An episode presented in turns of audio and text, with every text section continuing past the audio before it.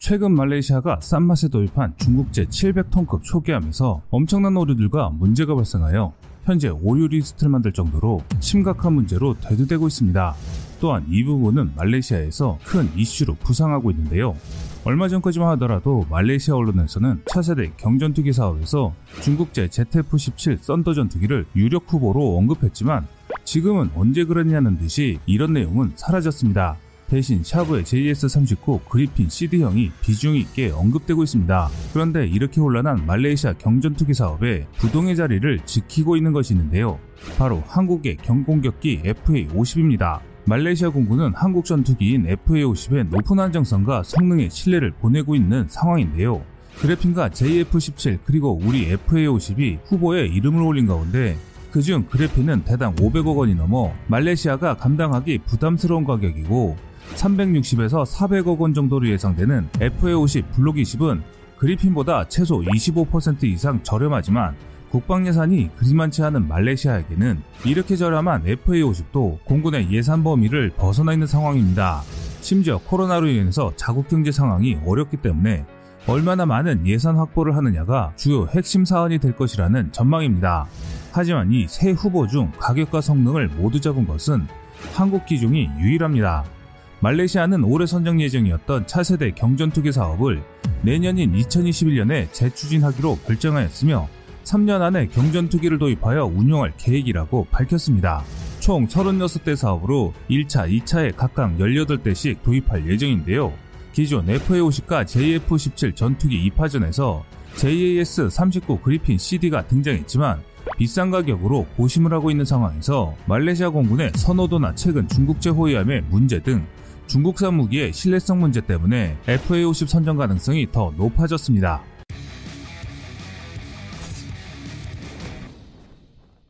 올해 초 말레이시아가 FA-50을 도입한다는 소식에 국내 방산업계가 들썩인 적이 있었습니다.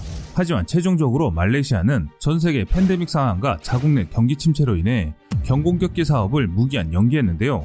그런데 이런 악재 속에서 한국의 경공격기 도입이 더욱 유력해지는 상황이 발생한 것입니다. 그 이유는 한국의 FA-50에 대한 개량 사업을 한국이 적극적으로 추진한다는 소식이 전해졌기 때문인데요. 만약 개량 사업을 통해 FA-50이 블록 20으로 거듭난다면 개발도상 국가가 사용하기에는 우리 FA-50만큼 확실한 대안이 없기 때문인 것으로 나타났습니다. 이는 성능과 가격을 모두 잡은 이른바 가성비 값의 전투기이기 때문입니다. 오늘은 한국에서 다소 낮은 평가를 받지만 다른 나라에서는 끊임없이 러브콜을 받고 있는 한국의 대표 경공격기 FA-50에 대해서 알아보겠습니다.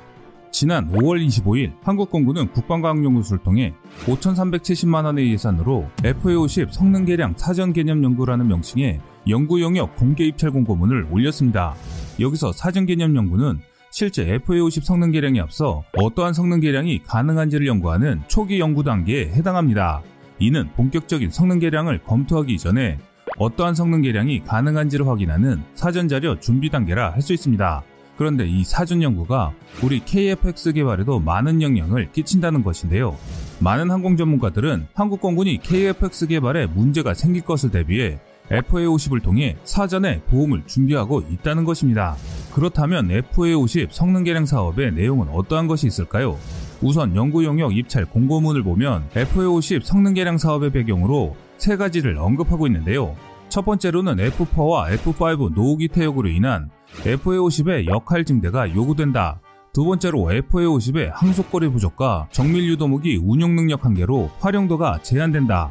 마지막으로 이런 종합적인 이유로 공격 편대군 투입이 제한되는 등 항공기가 가진 기본 잠재력을 발휘하지 못하고 있다라는 것입니다. 그래서 공군이 검토하고 있는 성능 개량 사업의 내용은 무장 운영 능력을 향상시킨다는 것입니다. 구체적으로 다양한 외부 포드로 연료 탱크 탑재 역량 증대와 무장 상태에서 중력 가속도와 속도 제한에 대한 연구입니다. 이렇게 되면 항공기 항속거리 확대를 통해 중장거리 임무 수행이 가능해집니다. 이로 인해 다양한 국가들이 우리의 FA-50을 새롭게 본다는 것입니다. 과거 필리핀은 한국의 FA-50을 도입 후 대단히 만족해하면서 추가 구매를 진행할 만큼 그 나라의 상황에 맞춰 한국의 경공격기는 그 쓰임을 다하고 있습니다. 여기에 첨단의 센서를 장착해 최신의 전투기로 거듭나고 있습니다. 그중 ELM 203 레이더와 링크 16 data link, 디지털 RWR 등을 보유한 전투기는 FA-50이 유일합니다. 반면 수호 27, 30을 보유한 인도네시아 공군은 영공 규모에 비하여 전투기 숫자가 턱없이 부족하기 때문에 궁여지책으로 T-50I도 FA-50으로 개량해서 고등훈련기 겸 경전투기로 운영하고 있습니다. 시장 요구에 부응하기 위해 FA-50 운영 국가들은 한국의 FA-50을 개량해달라고 꾸준히 요구하고 있습니다. 이에 따라 FA-50을 항공 근접 지원, 후방 차단, 대화 하력전과 같은 공격 임무와 에이펙 임무를 위한 공격기로만 운영하는 한국 공군과 달리 수출형 FA-50에는 추후 BVI 교전을 위한 중거리 공대공 유도탄 통합과 장거리 IFF 신문 기능도 통합된 단일 조합 시스템으로 개량을 추진 중입니다. 이런 한국의 FA-50 개량 사업을 통해 다량의 전투기를 구입하겠다는 나라가 나타났습니다. 말레이시아는 2020년 1분기에 시작하려던 말레이시아 공군의 차세대 경전투기 사업이 코로나 사태로 인하여 발표가 무기한 연기됐습니다. 하지만 말레이시아 공군 참모총장이 12월 19일 말레이시아 공군이 운영 중인 헬기 퇴역과 함께 말레이시아 차세대 경전투기 사업 재개를 알렸습니다. 말레이시아 공군 참모총장은 공군이 향후 3년 이내 전술인 무기와 경전투기를 도입할 것이라고 발표했는데요.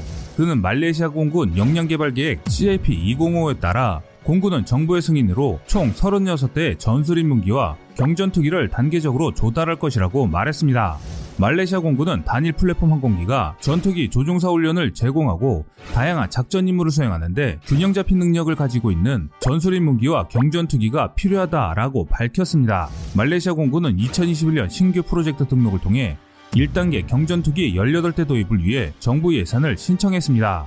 2025년부터 시작될 2단계 경전투기 18대의 도입 부분에 대해서도 해당 예산을 신청할 예정인데요. 말레이시아 공군의 이번 사업은 단일 기종의 멀티롤 전투기, 경전투기, 해상 초계기, UAV, 지상 기반 미사일 및 레이더 시스템을 획득하는 사업으로 항공 자산에 막대한 투자를 진행하는 대규모 사업입니다. 말레이시아는 해양 국가로서 전략적 환경을 가지고 있으며 이에 대한 감시 능력을 강화하고 더 나은 상황 인식을 주요 골자로 삼고 있습니다. 여기서 멀티롤 전투기 사업과 경전투기 사업에서 한국의 경전투기가 다시 유력한 후보로 오른 것인데요. 경전투기 사업은 현재 물류 및 유지 관리 문제가 있는 BA 호크 208과 MB 339CM 훈련기로 구성된 다양한 유형의 경전투기 편대를 대체하는 것입니다. 현재 개발된 최신 경전투기는 중형 전투기에 가까운 멀티롤 기능을 가지고 있으면서도 획득 운영 비용이 낮다는 장점을 갖고 있는데요. 말레이시아 공군은 현실적인 재정 범위 내에서 전투기 도입을 추진 중에 있습니다. 하지만 말레이시아 정부는 멀티롤 전투기 사업과 경전투기 사업 두 가지를 동시에 진행할 수 있는 예산이 없는 상황입니다. 또한 활용성이 더 큰 경전투기 도입 사업이 멀티롤 전투기 구입 사업보다 우선순위가 높은데요.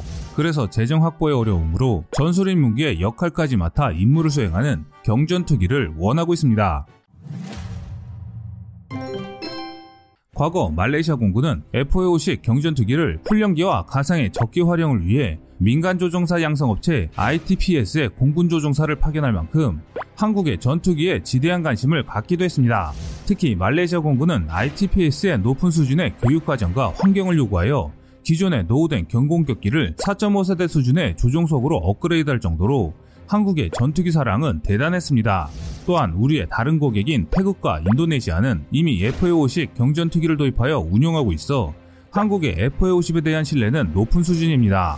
방산무기 시장에서 획득 사업마다 단일 기종을 지향하는 것은 소량의 다기종을 운영하면 유지비 운용의 효율성이 떨어지기 때문입니다.